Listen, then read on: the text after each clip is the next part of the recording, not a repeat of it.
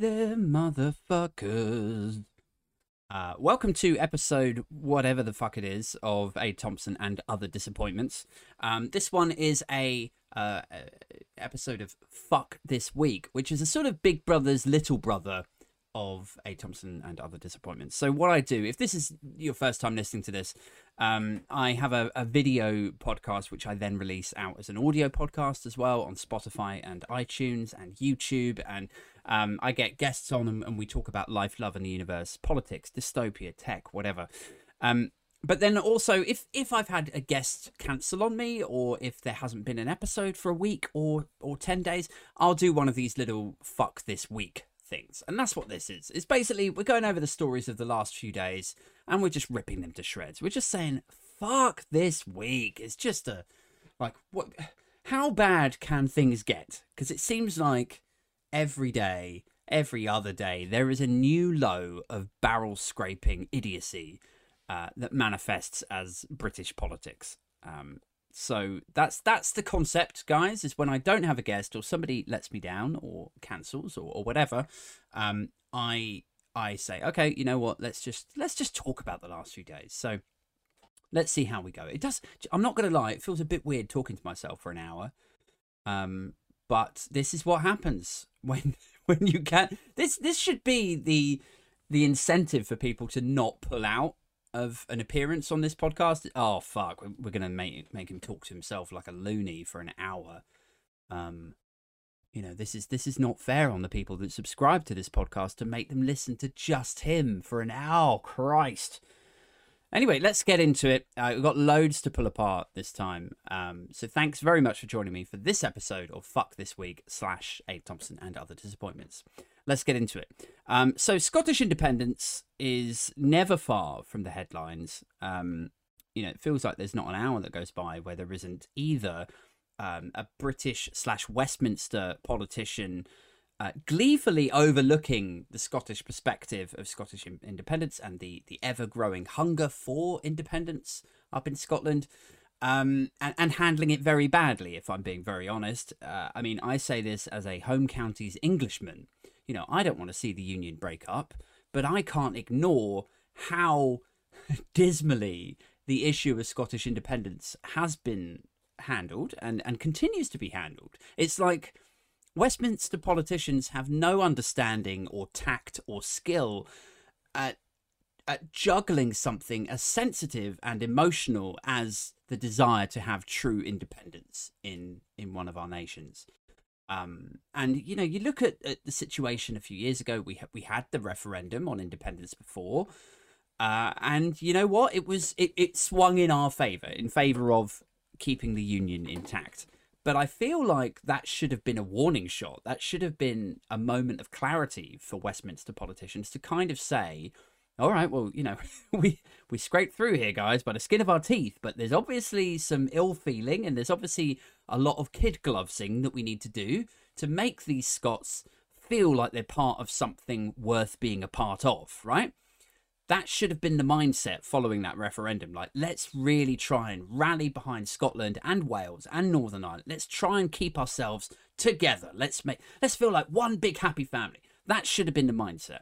Uh, but I don't think that was the mindset at all. I think arrogant Westminster politicians, predominantly English, looked at it like, yeah, see, that's what you get. You you tried to get independence to a referendum, but you fucking lost.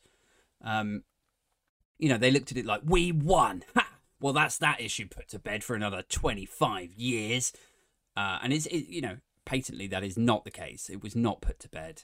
Um, and and Brexit actually only served to to reopen all those wounds all over again. And so now we've got this burgeoning, uh, crescendoing movement in Scotland to to to to gain independence.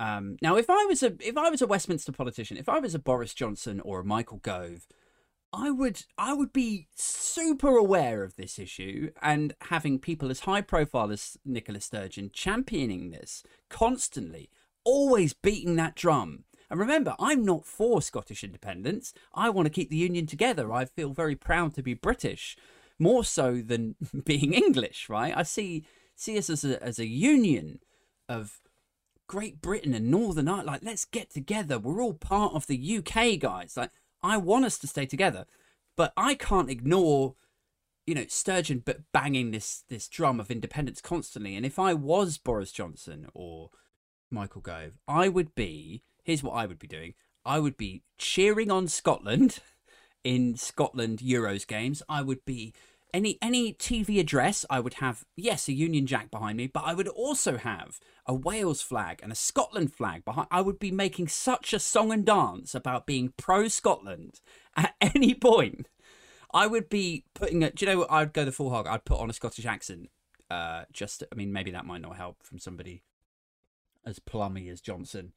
Uh, it would I suppose it'd be seen as like mocking, but I you know you take my point. I would be I would be uh, I'd be going full the whole hog. I'd be trying to be pro Scotland as much as possible, getting filmed, pictured at Euros games, cheering them on. But I don't see any of that. I don't see any real effort on Westminster's side to try and keep Scotland on side, lest even like win over new Scottish voters to to uh, dismiss the idea of independence. I think independence, the desire for it up there is growing and growing and growing. And I think the the the perception that I have is that they they continue to ignore and belittle and um, cast aside and mock the prospect of Scottish independence uh, seemingly completely un- unaware that all this does is fuel the desire that they have to be uh, to be heard, to be independent. Um, and I don't feel they they have that.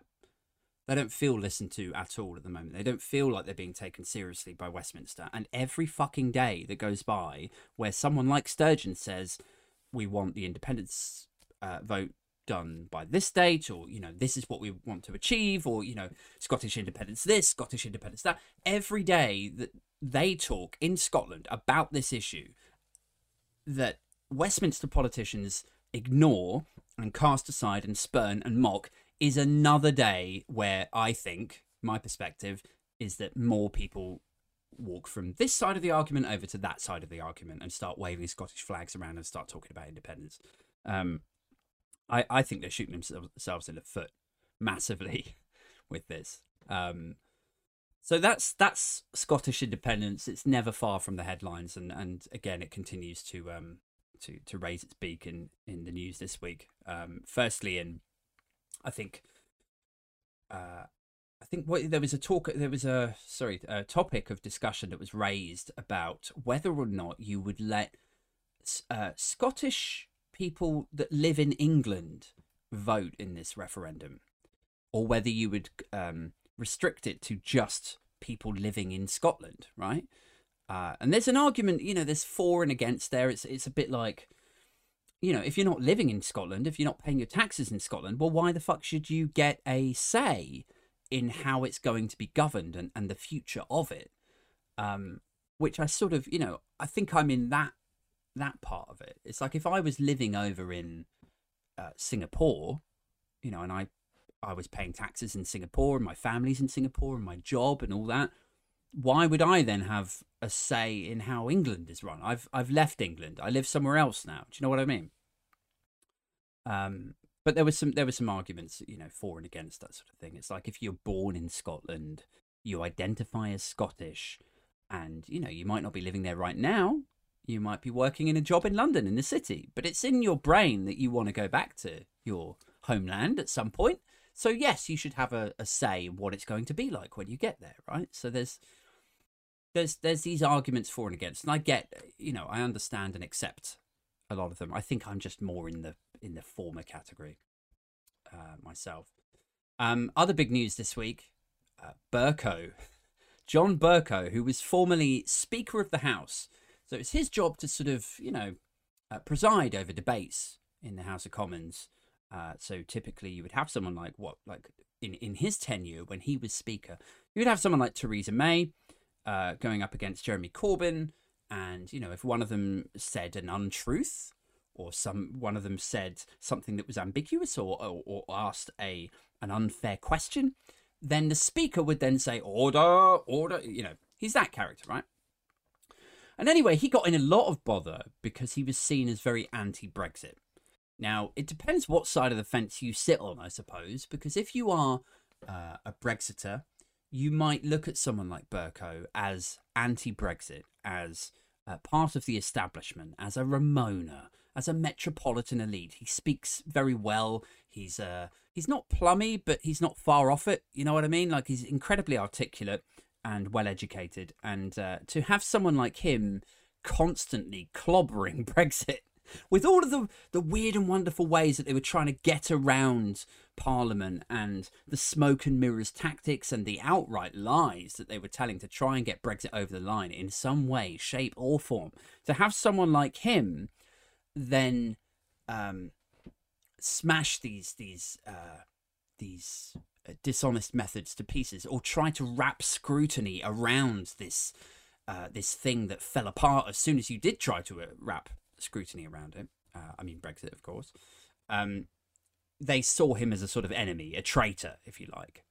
Uh, and even though he was a card carrying conservative before he became Speaker of the House, um, people saw him as a, a lefty, a, a sort of, uh, well, maybe not a full on lefty, but they saw him as, a, as a, an enemy, a traitor. Um, and so, anyway, the reason that he's been in the news this week is, uh, well, essentially, he he's now that he's not speaker anymore, he doesn't have to be neutral.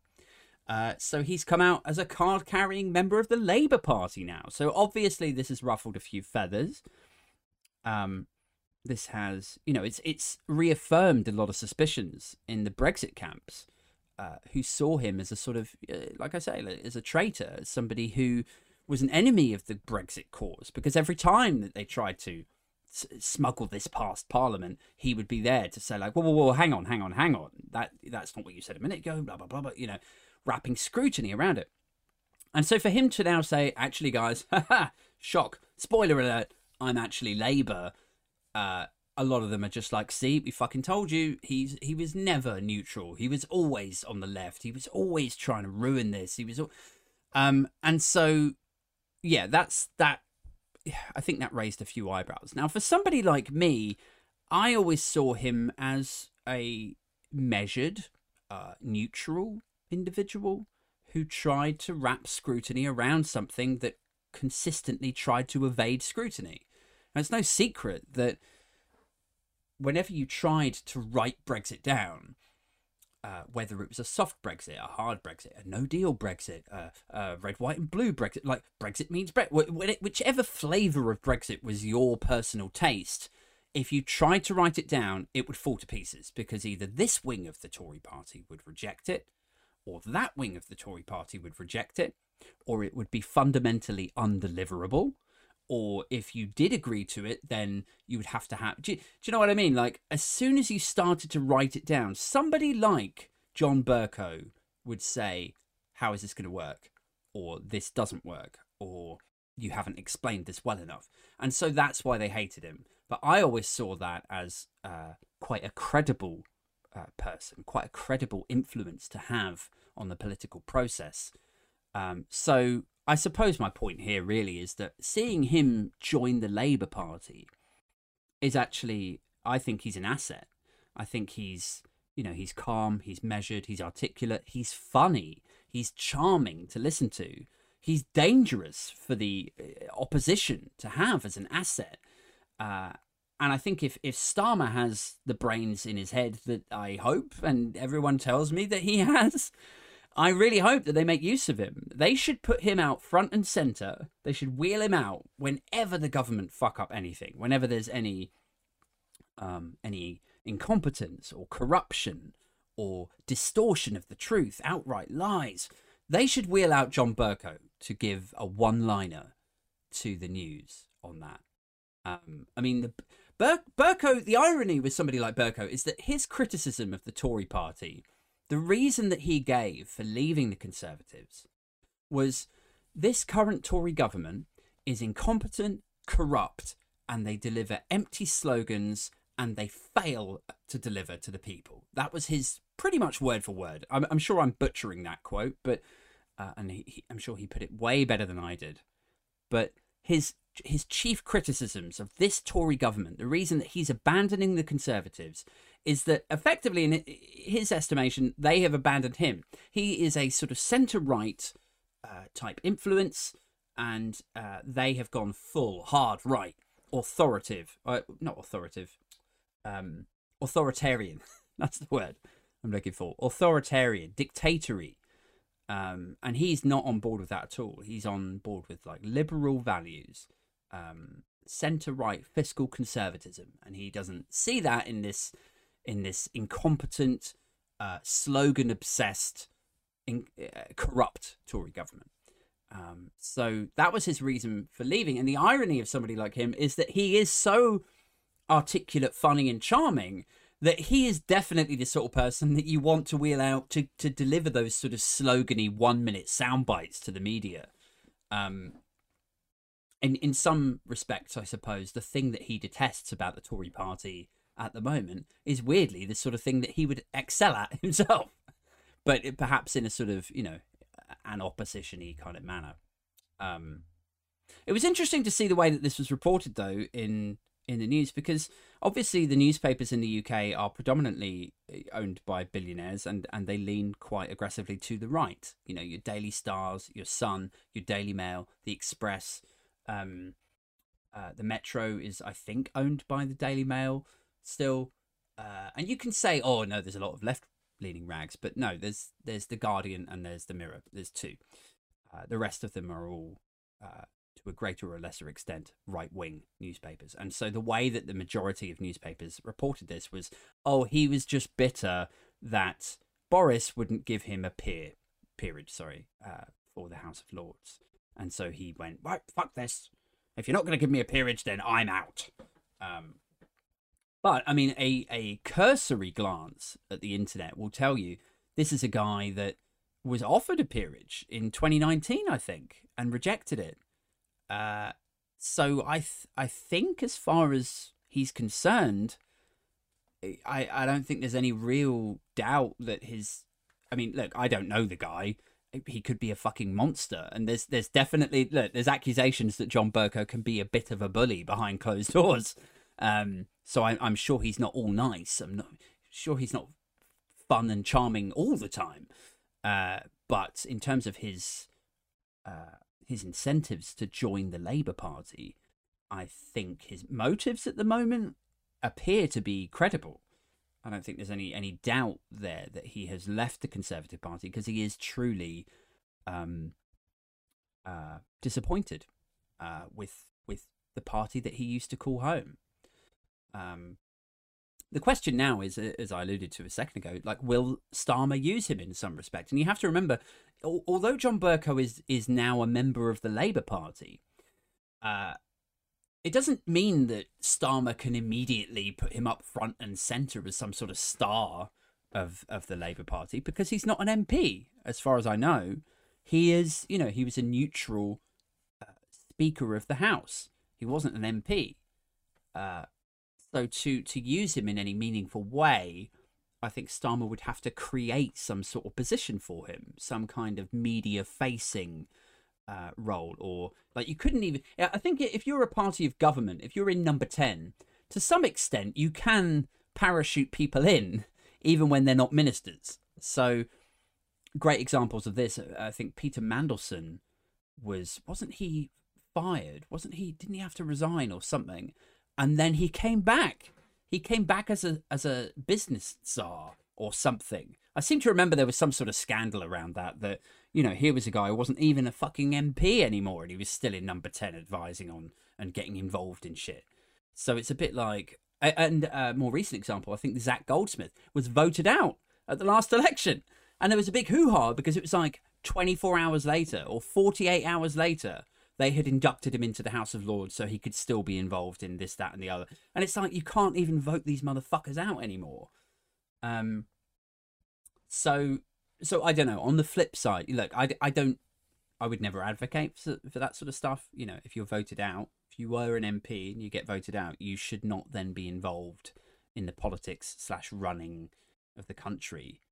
Uh, so it's you know to some extent it's like how could we then inject Bercow into uh, the proceedings of the opposition. Um, but I have to assume somebody as high profile as him is going to be made use of somewhere down the line. Uh, there's also there's there's the argument that having someone like Bercow join the Labour Party, uh, what does that do for the the perspective of the Labour Party? Does that, you know what I mean? Like, like if you're a voter at the moment and you feel like Labour abandoned you, like let's say you're a worker on 25k and you you love the Labour Party because they reflect your values and they reflect your worker rights, right? I know this is I'm sort of thinking this through out loud, right? But stay with me.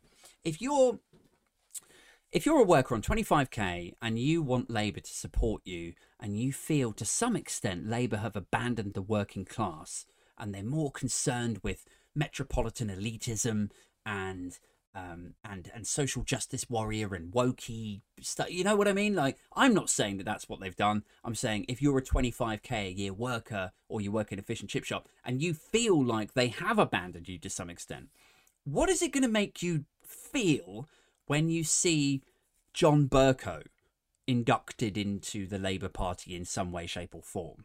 It's not going to dispel those rumours and myths and feelings, is it? It's going to make you think, yeah, this, you know, I've got Keir Starmer, I've got Emily Thornberry, now I've got John Bercow, and these are all educated people, and they speak very well. They're very articulate, and and Thornberry and Bercow are both very funny, I think, and come across very well. Um, but what is it going to do? It's not going to dispel this idea that Labour have abandoned the working class, um, which is is basically, I suppose what I'm going to say is I can totally see all the right wing rags jumping on this and saying, yeah, there, you see, like Labour, they they've abandoned the working class. They just all they care about is metropolitan Islington elite types, and this is an extension of that. I think it's it could easily go down quite badly in some corners, but I don't know. Such is the challenge that Keir Starmer has uh, to uh, uh, uh, uh upon him uh, for now. Personally, I'm excited about it. I think Bercow will be will be an asset, um, and if he can come out with a few decent, funny sound bites for for news or like number ten reports, number number ten journalists. Sorry, I can't fucking talk today, guys. Um, uh, then I think it, it could serve Labour well. I don't know. Um, what else has been in the news this week? I I saw a tweet the other day of uh, Harry Cole. He's political editor of The Sun.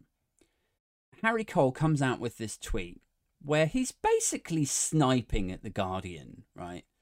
He says, he said, uh, "Oh, look at this! Like, I'm gonna, I'm gonna do my uh, moronic Harry Cole impression now, right? He doesn't really sound like this, but let's pretend that he does, right?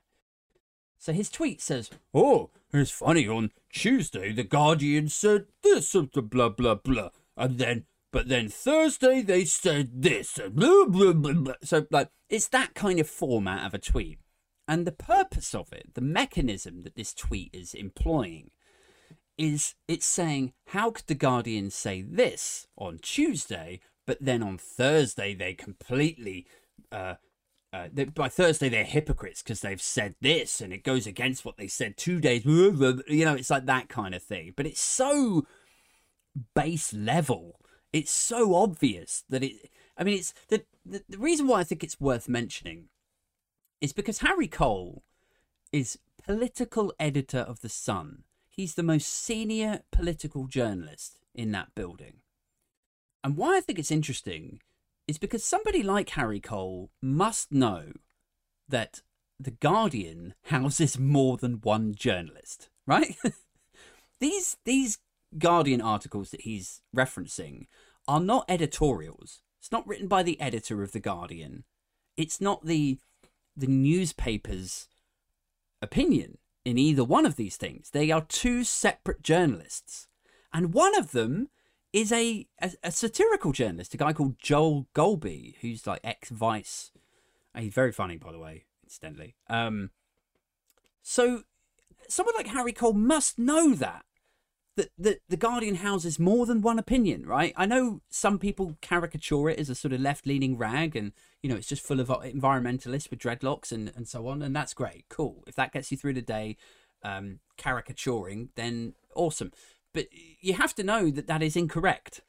Uh, the Guardian houses a, a rich array of weird opinions, and some of them reject the other ones, and some of them uh, conflict with the paper's editorial line. And, you know, Theresa May has written shit in The Guardian. But for, for the political editor of The Sun to be like, oh, well, it's really funny The Guardian said this on Tuesday, and now on Thursday, then they've said totally the opposite. Like, it's like, I don't understand if Harry Cole is so moronic that he doesn't understand that or if he's just pretending to be that moronic so that Sun readers, who are also quite moronic, uh, feel like he's, you know, he's the same as them. Uh, or, you know, out, oh, look, Harry Cole's just as dumb as we are, wicked.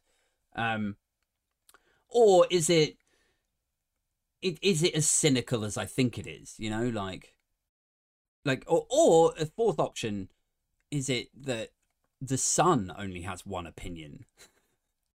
The Sun basically has one opinion throughout the Sun, which is Murdoch's line, right? That comes down the wire into the Sun editorial offices, and then whoever the fuck is the editor of the Sun at the moment, I honestly don't know. Um, probably should know that.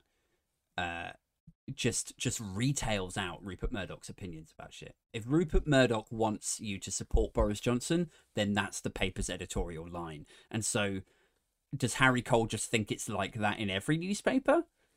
I I assume that's that's actually probably the the truth of it, mixed in with maybe a bit of the third option, which is really cold cynicism, which is like they know that it's it's different journalists. They know that the Guardian has more than one opinion, but they just put this shit out across Twitter because they know that then like a thousand people will reply back to Harry Cole's tweet and go like, "Oh yeah, typical Guardian," Ugh.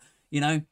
It's just I just thought it was interesting and, and worth mentioning because I don't think that's the first time, and it won't be the last time that Harry Cole gives a bit of a jibe to the Guardian. But you have to wonder, like, what does that achieve? What is that? You know, is that just a, an extension of the culture war going into newspapers? You know, I don't know. Another interesting tweet I saw this week was the the Queen appealing for royal weeders. I don't know how big this should have been a way bigger news story than just a little tweet coming from the Buckingham Palace Twitter account or wherever the fuck it was that I saw. Um, but it was it, it's like the Queen is appealing for members of the public to become a royal weeder.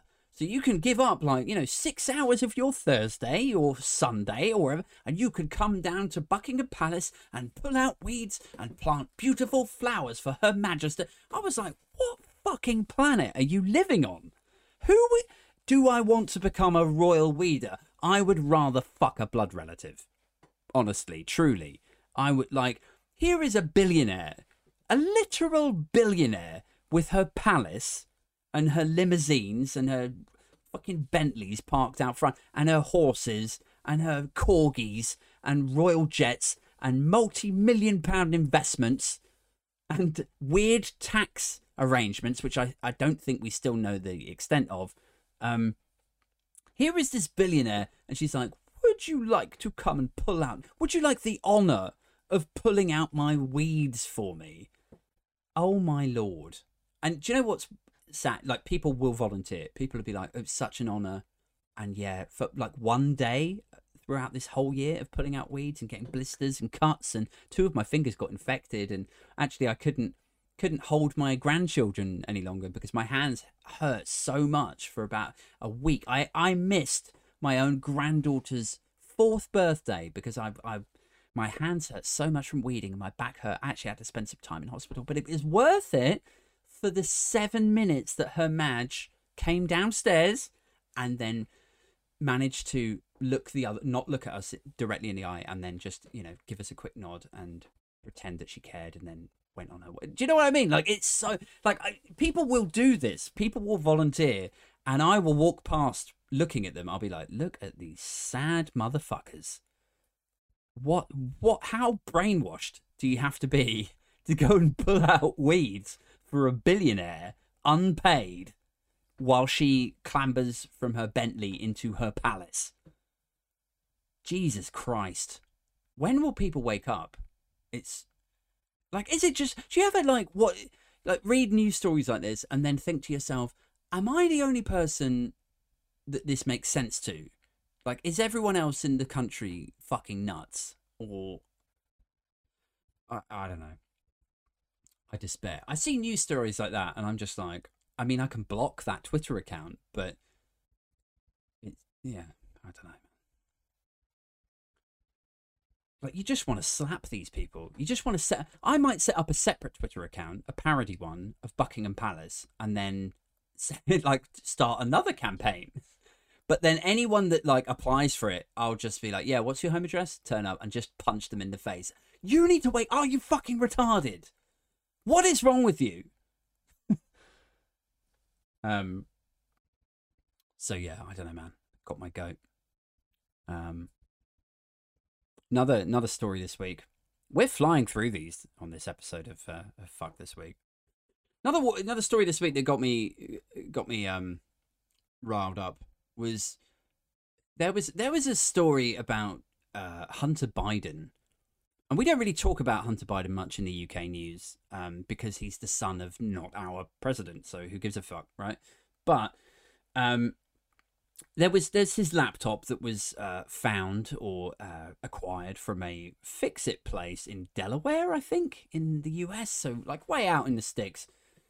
And anyway, years later, like he never collected it. Years later, somebody opened it and hacked into it, and now they get all these news stories about, you know, and it, because he had his phone connected to it, uh, they have access to old messages, and one of these messages is him talking to his, I think, sister-in-law, uh, trying to be set up with one of her friends, and the sister-in-law is offering him women like just saying, well, you know, how about Janie, or you know, or how about um, Nikki, you know, like just so like the way that you would do to a friend. You'd be like, oh, you know, what do you think of my friend Joanna? And anyway, so by the right wing press, obviously this has been uh, uh, reinterpreted and marketed. if if that's not a, you know, the way that they do, they fucking. It is marketing, isn't it? You just take a story and then you think, what weird twist can we give this? And so now they're saying, oh, it's it's uh, people trafficking. He's involved in people trafficking. She's offering him slave women, and he's saying, yeah, I don't like this. Anyway, in in amongst this exchange with his sister-in-law, um, she offers him uh, an Asian woman, or uh, yeah, like sort of Thai or Chinese or something, and he says no yellow, right? So racist slur. Um, and so the right leaning rags jump on this, right? It's a bit like your racist uncle saying, You said coloured. That is not on. You know, you would look back at your racist uncle like, Are you fucking kidding me? You have three swastika tattoos and I've watched you beat a black man to death and you're not going to let me say coloured? What? You know, like it's, it's a bit, you know, like really now you care about this shit? It's. The thing that, that sort of irked me a bit was uh, I saw someone share the article about it, and he said if this was actually, I don't think it was him that said it. I think it was somebody that commented underneath it. Said if this was Trump, the mainstream media would be going nuts right now. Uh, which is true, right? If if Trump had said something, if he had referred to a Chinese woman as yellow, everyone would be going nuts. That is true. Uh, but nobody is going nuts because this is this is about Hunter Biden, right? So firstly, they're not going nuts because it's being amplified as some sort of people trafficking story, which, you know, full disclosure, it could still be. I would say I'd venture, I'd hedge a bet that this is this is not the case. It's not going to turn out to be a people trafficking story. it's just not. Uh, I would say balance of probabilities far more likely that this is a right wing rag reinterpreting and marketing it out as something that sounds way more damaging to the Bidens than sister in law tries to set him up with someone. So let's assume that it is not a people trafficking story. Let's home in just on the yellow comment. Um, then they then the the accusation that people would go nuts if it was Trump saying it. Well, yes, that is true, but uh, the reason that they're not going nuts on it is is almost in, inverted. It's almost sort of ironic in the sense that because you turned and looked the other way for the five years that Trump was actually president, and remember, Hunter Biden is not the actual president. Um, because you spent that entire time looking the other way and dismissing anyone's um, what's the word anyone's concerns anyone's outrage anyone's disgust at using racial slurs. Because you dismissed that because you didn't take any of that seriously then now when you think this is worth taking seriously nobody is going to take you seriously. Do you know what? I'm sure there's a more articulate way of expressing that. But i, I think you, you get my point right? If you've spent five years saying, "Oh, come on, don't be so hysterical," "Oh, so what?" He said this. "Oh, he called he called Haiti a shithole country." Yeah, whatever. Oh, he banned all Muslim people coming in, but oh no, come on, you're being hysterical. If you spent that entire time. And those are the, just the things that I think of off the top of my head, right? Trump has a rich history of racism behind him. Google it. There's about 10 or 15 instances where you're like, what? He, he said slash did what? So if you are willing to look the other way over somebody like Donald J. Trump, and now with Hunter Biden, he he refers to someone as like Asian as yellow, and now you're outraged. It's like, come on, man. I mean, stop faint. Stop. This is embarrassing for you. Just sit down. If you've tanked the political discourse to such an extent that people aren't willing to take someone like Donald J. Trump seriously, then when somebody like Hunter Biden comes up, who doesn't have the rich history, I mean, like, I don't know the guy. Maybe he's a real piece of shit, but from what I have read and seen, he's not a totally bad guy. Um, so if there's, if you're not willing to, do you know what I mean? I think I hopefully have got my point across there.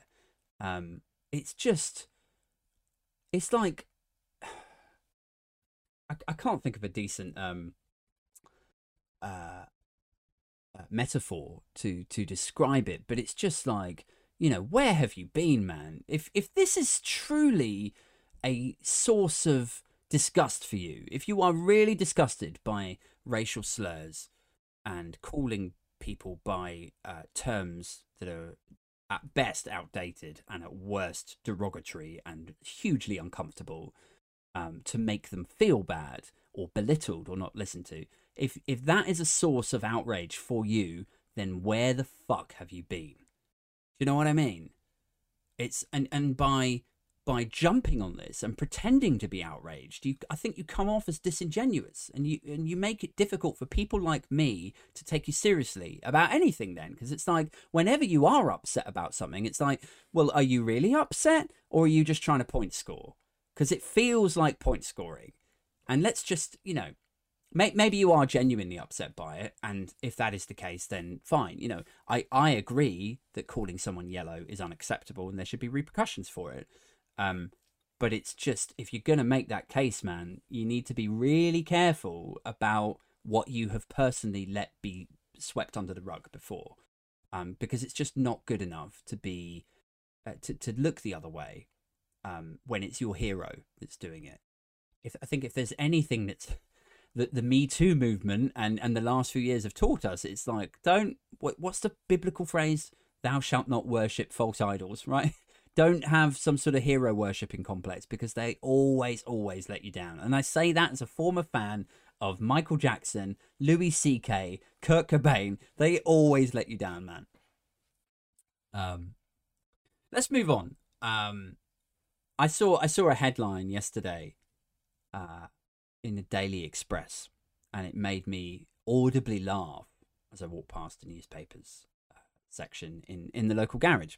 That's what I do pretty much every morning. I, you know, before the kids wake up, I just jump in the car, I drive down to the garage, and uh, you know, I say hello to the lady or guy behind the desk, uh, like they're my best friend because I'm slowly morphing into Alan Partridge. Um, you know, I quite like the idea that in the writers' room for Alan Partridge, they made him become friends with the staff behind the 24 hour garage because it was it was like the the lowest level of making friends with a person in retail was like oh what's the shittest kind of shop? Probably a 24 hour garage. And they're open 24 so they can't get away from it you know like all of these sorts of things to make alan partridge more of a loser. And now that's my actual life. That's like me getting out of the house and forming some sort of like relationship with a human in a 24 hour garage. That is my actual life, is the Alan Partridge uh, comedic mechanism to make you laugh at someone that's really pathetic. I am that guy now. Anyway, I'm going right off on a tangent. Um, if I'd carried on talking about that for about five minutes longer, I would have had a full on emotional breakdown on this episode. Um, so yesterday, I, I walked past the newspaper section and Daily Express. The headline was small minded EU plot to ban British TV shows, right? Small minded EU, right? The lack of self awareness is astounding there. Uh, I always say this, but Siri on my iPhone will achieve self awareness before the right wing tabloids in this country. I swear to God. Um, small minded EU plot. I like the use of the word plot because it sounds like more devious, more treacherous, small minded EU plot to ban British TV shows. The only word that's missing there is great, isn't it? To ban great British TV shows.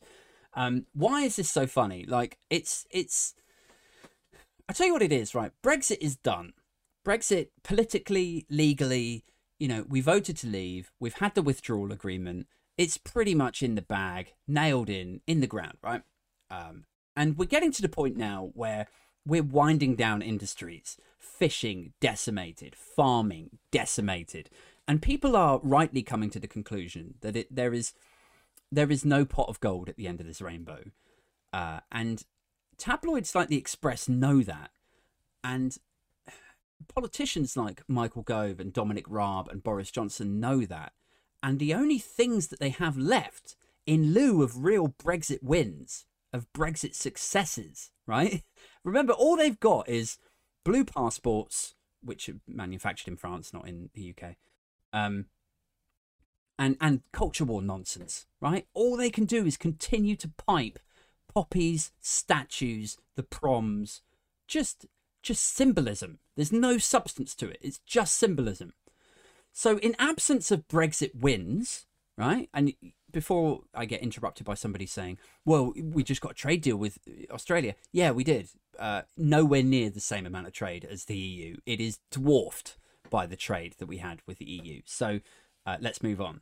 Um, in the absence of any real Brexit wins, all they have is this culture war shit. All they can do is continue to persuade you that the EU are evil or devious or uh, murky or corrupt um, so we can expect loads more of these headlines to creep across the pages of the right wing tabloids. It will be stuff demonizing the EU as though, um, you know, they're crooked or corrupt or corpocratic or, um, or, or endless. You know, you, you fill in the blanks.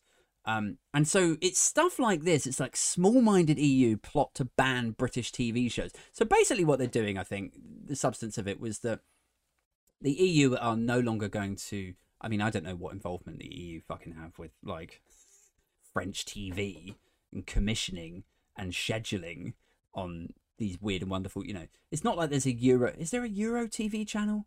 It's not like we're all watching fucking Euroflix or whatever. but whatever input they do have, anyway, they they're gonna uh, they're gonna focus more on European produced content, right? Um, now it doesn't really surprise me. I mean, you what whichever territory you are, you have a vested interest in your own content succeeding, right? You have a vested interest in um, incentivizing and growing your own talent. Um, so to me, it makes perfect sense that the EU would focus their efforts on European producers, European films, European TV series. Um, so I, I don't know why that's so shocking to the Express. And, and the second thing is why why does a newspaper like the Express have the moral high ground of expecting the EU to continuously pull in our TV content, right? So what they they're expecting us to buy in Fleabag, to buy in Top Gear, to buy in uh, Line of Duty, and you know sell and resell these across you know France, Germany, Holland, like wherever. They're expecting us to do. But are the Express demanding that we buy in European shows? do we do we really think that a newspaper like the fucking Daily Express, whose whose logo at the top may as well be a fucking picture of Alf Garnett, um, do we really think that the Express are are, are campaigning to have subtitled French dramas shown on BBC One? No.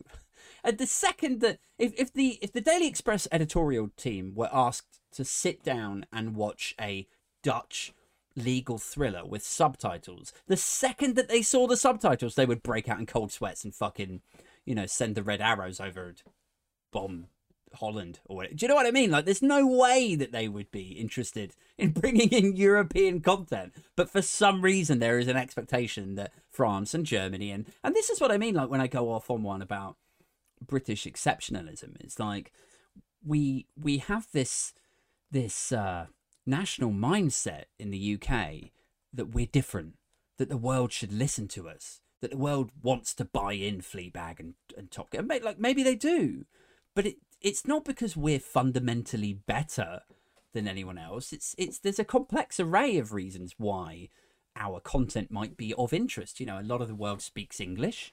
Uh, if not as a first language, then as a second language. Uh, we have a very, you know, we've got a great history of uh, British produced TV and films, and they're all very popular all the way across the globe, and that's great.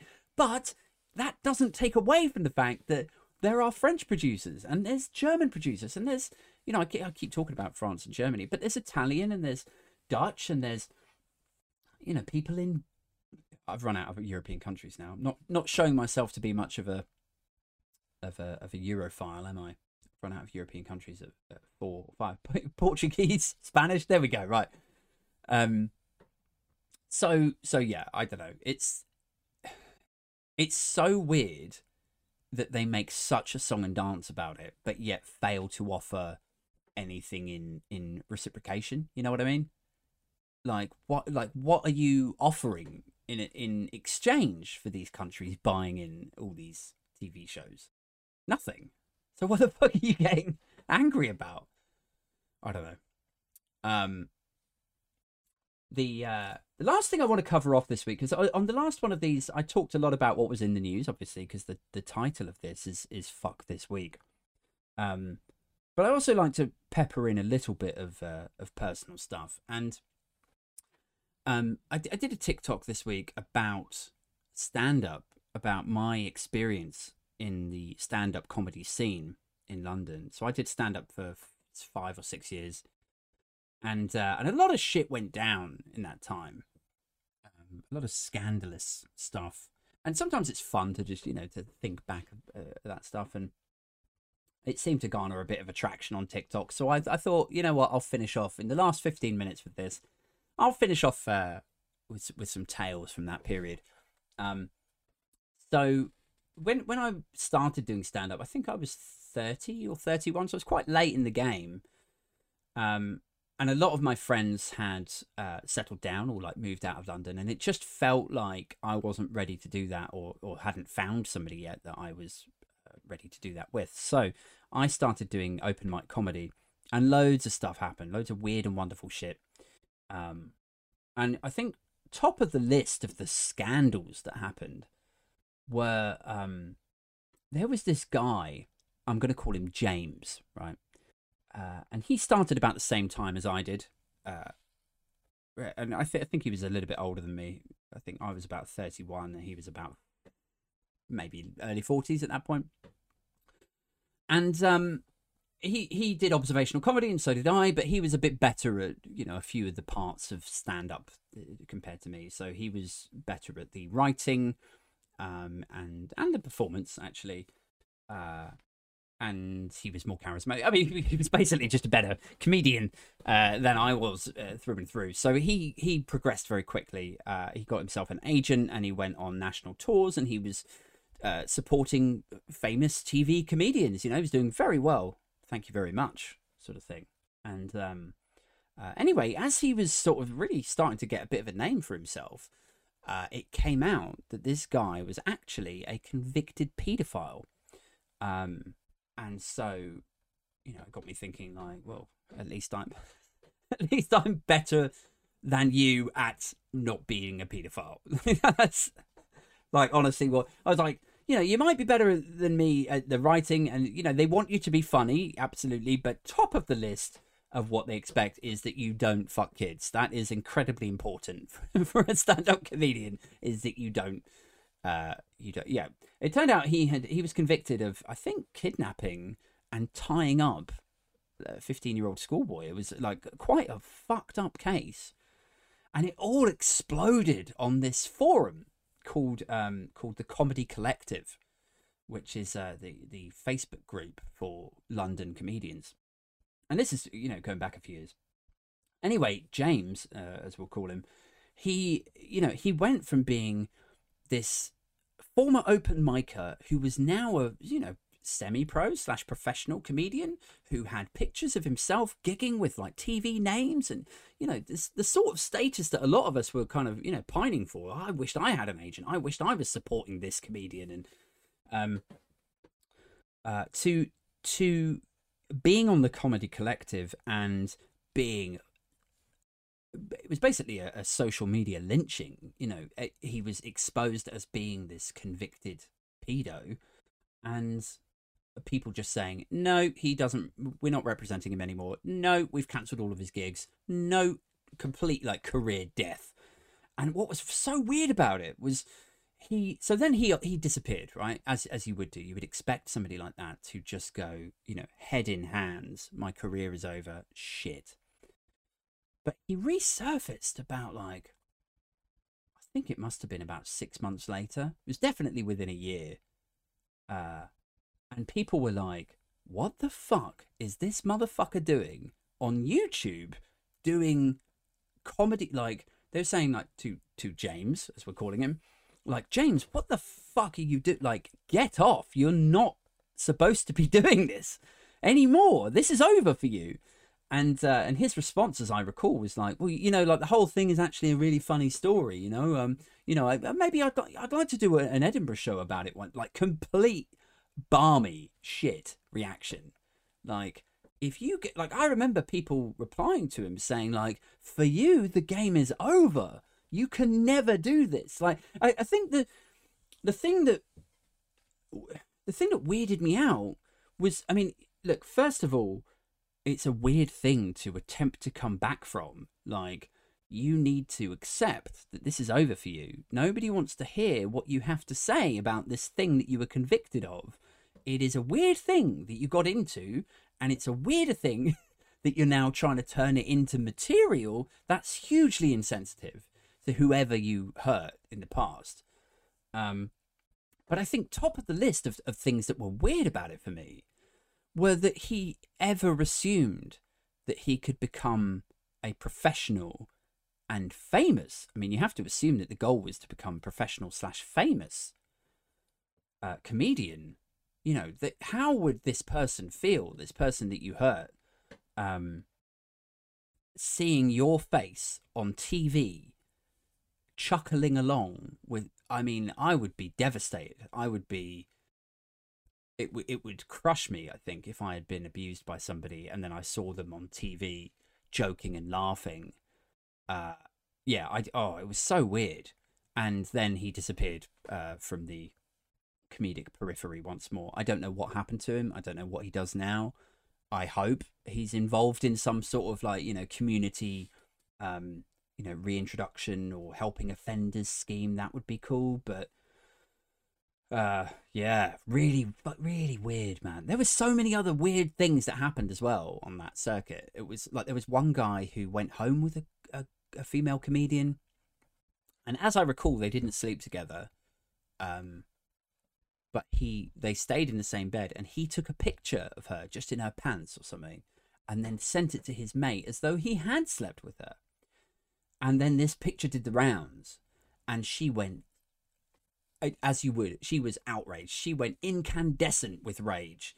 Um, and so everyone came down on him like a ton of bricks, just like, what the fuck are you doing? Like taking pictures of girls in their pants and like it was weird behavior. And I think he then was dropped by his agent. And um, I mean, my memory's a bit fuzzy about that one, but yeah, that was like it's such a. Uh, you have to be careful because I don't ever want to make people not want to pursue comedy, um, because it is there's a lot of really lovely people on the stand up circuit Ashley Hayden, Gary Shaw, Harry U. Eldridge, Eshaan Akbar, Alex Martini. All of these people I met on, on the circuit, and they were really lovely people. And we hung out and drank and had a lot of fun. Um, and, you know, there's loads of people that I, I gigged with who have gone on to great things. Jamali maddox um, Eshaan Akbar, I've just mentioned, but he's, yeah, he's got, he's gone on to great things. Uh, Jester Jacobs seems to be doing really well. Leo Kearse is doing really well. Um, uh, you know, there's there's there's there's ample really lovely people, uh, but there is also. I'd be lying if I said that it was a really welcoming, lovely place for young women. Um, it's you know it's not, and and for me to be aware of that as a as a guy who who doesn't you know let's be clear, I I don't have to deal with any of those problems that young women do. It's a different experience for me. It's just a completely different place for me walking downstairs into a basement where there's a drunk people, um, and and I could just walk up to the bar, buy a drink for myself, and be left alone. And I can just read my notes and just think about my set. It is a different experience for a young woman of 20 or 22 walking into that basement saying, Yes, I'm signed up. Can I? I'm going to do my set tonight. Yeah, okay, cool and then you walk up to the bar, and within seconds there is some creepy, lecherous motherfucker walking up. So, it's your first time, is it? Uh, yeah, yeah. I, I just want to read my notes. Though. Oh, yeah, sure, sure. No, I was just reading my notes. Hey, do, do, maybe we could help each other practice. Do you want to come around mine? is oh god, it's just you know. And I don't think that's. I, I don't think I'm exaggerating there. I think that is an experience for a lot of a lot of young female comics. They just have to put up with that. Um, uh, in fact, you know, I'm taking taking the piss to some extent, but it's there, there's a guy who ran a club who I'm not going to name. I will call him Murray, uh, and Murray runs a night, and everyone knows that Murray is a lecherous sleazebag who you know pulls the young female comics in nice and close and just you know touches them on the thigh and you know the sort of thing where for you or I like sane normal men you would never put your hand on a girl's thigh. That is personal space. You would never, I would never just like pull a, a young woman in and give her, like, give her a cuddle. If, you know, I'm running the night and I pull it, like, it, there's just a way that you engage with people and it does not involve putting your hands on or touching. You know what I mean? Like, I would be terrified if, like, if I, if I did that and then you cringed or like, you know what I mean? Like, if you, if you reacted in a in a disgusted way, oh my god, that would kill my soul. I would feel horrendous about myself for months having done that. But for some of these people, they don't.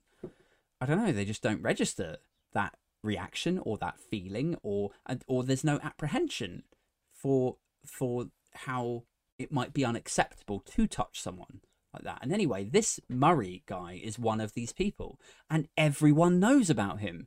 Everyone knows that Murray is a lecherous sleazebag. But whenever this is eh, like outed, if you like, whenever this is discussed on a forum or openly in conversation or text groups, he comes down on you like a ton of bricks. He will be like, "Well, I don't see any, any evidence. Uh, have you? Are you going to provide some evidence? No. Well, then I'll remind you that what you're talking about is libel and slander, and I will take anyone to court that even dares to suggest that blah blah blah. Doesn't change him though. like you would think, you would think that after the fifth year or seventh year or eleventh year of people saying, "Yeah, Murray is a fucking sleazebag that keeps oh he, he touches people inappropriately. Oh, he's he's fucking gross." Like you would think that after all of these times that this guy has had to say to people, um, oh, oh, I'll sue you if you call me a sleazy lechbag um, lecherous sleazebag. Sorry, get my words mixed up. Um, uh, you would think if you have to warn people that you're going to sue them that many times, you might stand back and self-reflect and go, "Hang on, maybe, maybe the twenty-seventh person that called me a creep maybe they've all got some sort of point. maybe I should keep my hands to myself. Um, so yeah, it's doesn't stop him being very vocal about threatening legal action whenever it's raised in discussion. Um, but as far as I know, he's you know still going, still going with it. Um, I'm trying to think what other like what other scandals there have been. Um, the last one I, I'll I'll offer today, and then I think we're going to wind it up because Christ alive, I've been talking for an hour. Um, the the last one. So I mentioned before about like comedy forums and, and WhatsApp groups that people talk about and uh, sorry talk about comedy on, and uh, there is a forum out there uh, where a few comedians have jumped on it, um, and it, it, it, was an interesting place to go and then you know see whose whose gigs were running and and what the conditions were of those gigs and um uh and to see what gigs were on tonight. And occasionally you would be able to post some stuff about yourself on there. Um, like this is my my five minute set from the other day guys. What do you think of my five minute set? Um so it's a good place to to exchange ideas and thoughts and feelings right if you're a if you're a new comedian and one of the guys that was an admin for this, we will call him Sanjay. Uh, he made it very, he, he was very vocal. He made it very, very known that he was a sort of male feminist type character. Uh, and he took a very dim view of anyone who was sexist or misogynist in his eyes, right? So that's a very um, uh, important point to make is anyone that he perceived to be sexist or misogynistic, he would uh, take a dim view of and, you know, ban from his forum um, or remove their comments or block or. Um, at, at his worst, he was talking about documenting. He would keep documented uh, records of people who had been sexist or misogynist. And remember, look, it's it's all to do with his perception. It was all to do with, you know, I might go on stage and tell a funny story that makes people laugh about an ex girlfriend. Um, I might drop a four letter word in there. I might be outrageous and exaggerate certain things. And you could make a case that, well, you know what? If it's sexist aid, then it's not funny. You don't need to do sexist material. You don't need to do misogynistic material. It's you don't have to do that. So just uh, you know, there's a case to be made for that, but there's also a case to be made, a counter argument that some of this stuff just works. All right. So I might tell a story that to some people might feel a bit sexist or exaggerated or whatever. Uh, but, you know, as anyone will bore you with in open mic comedy, it is subjective. To some people, it will be funny, to other people, not so much. And his perception, Sanjay's, was that uh, anything like this was sexist, misogynistic, derogatory, has no place. And if you dared to comment or share anything or, or anything like that, or belittle the male feminist cause, uh, he would see that as, uh, as, as a bannable offence. You have no place in London comedy and you should be removed. And I remember one time he went full on like fire breathing about it. And he said something like, this is this one goes out to um, like this is him just writing into into the forum. He says this one is to all of you people who think that you're being funny when you write a, um, a sexist tweet or comment. Um, you're not being funny. We want less of you in this industry, and uh, we will continue to fight against you and ban you and blah blah blah.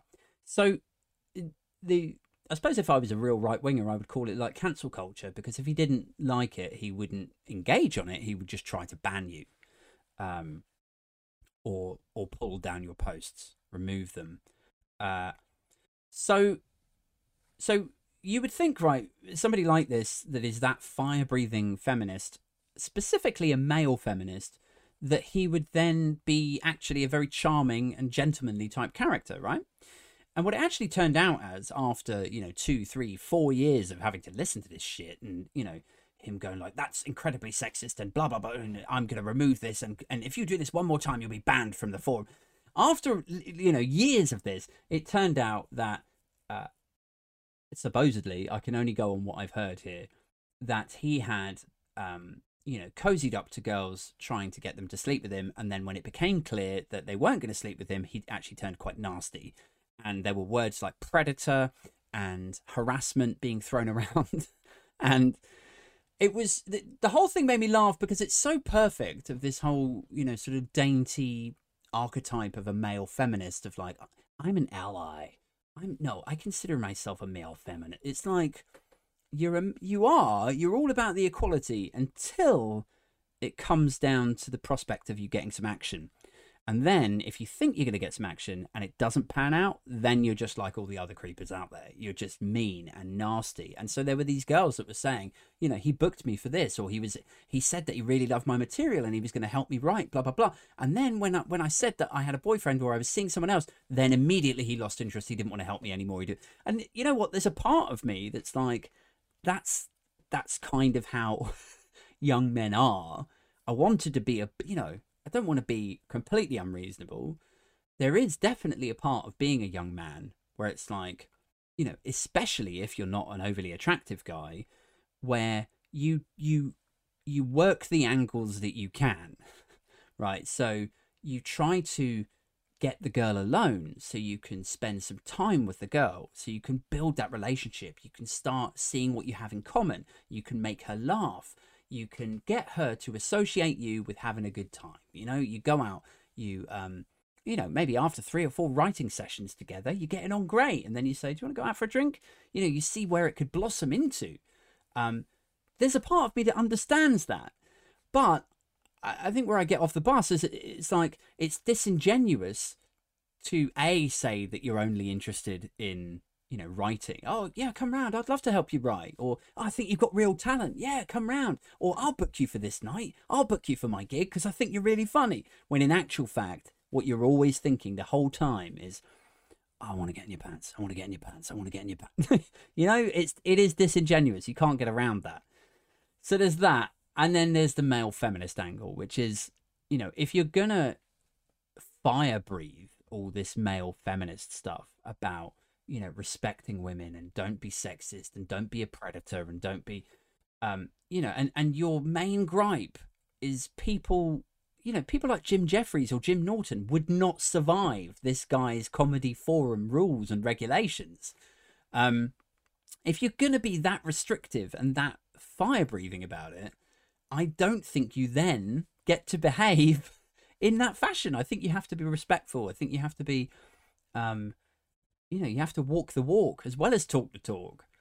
Um, so yeah, I don't know. Look, that that bothered me, and, and eventually he was removed from the forum. He one of his other admins had to step in and be like, "Right, I run this thing now."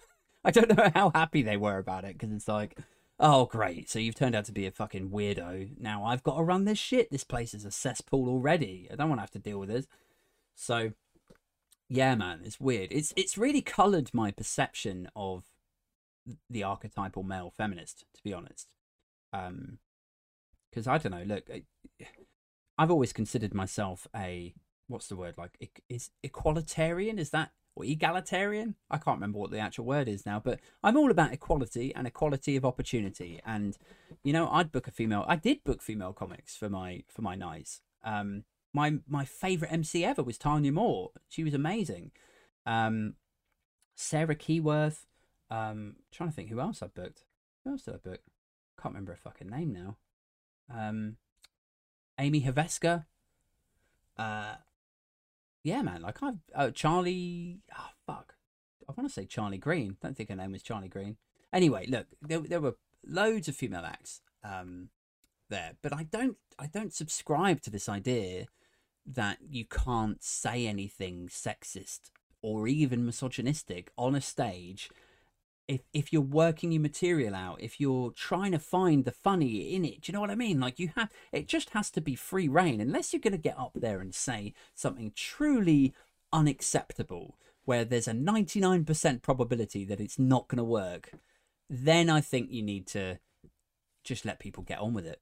You know, you you like co- open mic comedy should be the last bastion of freedom of speech if that doesn't sound too grand like it's it's like comedy itself should be fairly free and open you should be able to say whatever you like um but open mic comedy even more so because you're you're just testing ideas, you're just working it out, you're trying to find where you fit in and what your voice is and the words that you can say that are funny that other people can't. Do you know what I mean? Like it's a real learning curve that area, and so for then for somebody to be like.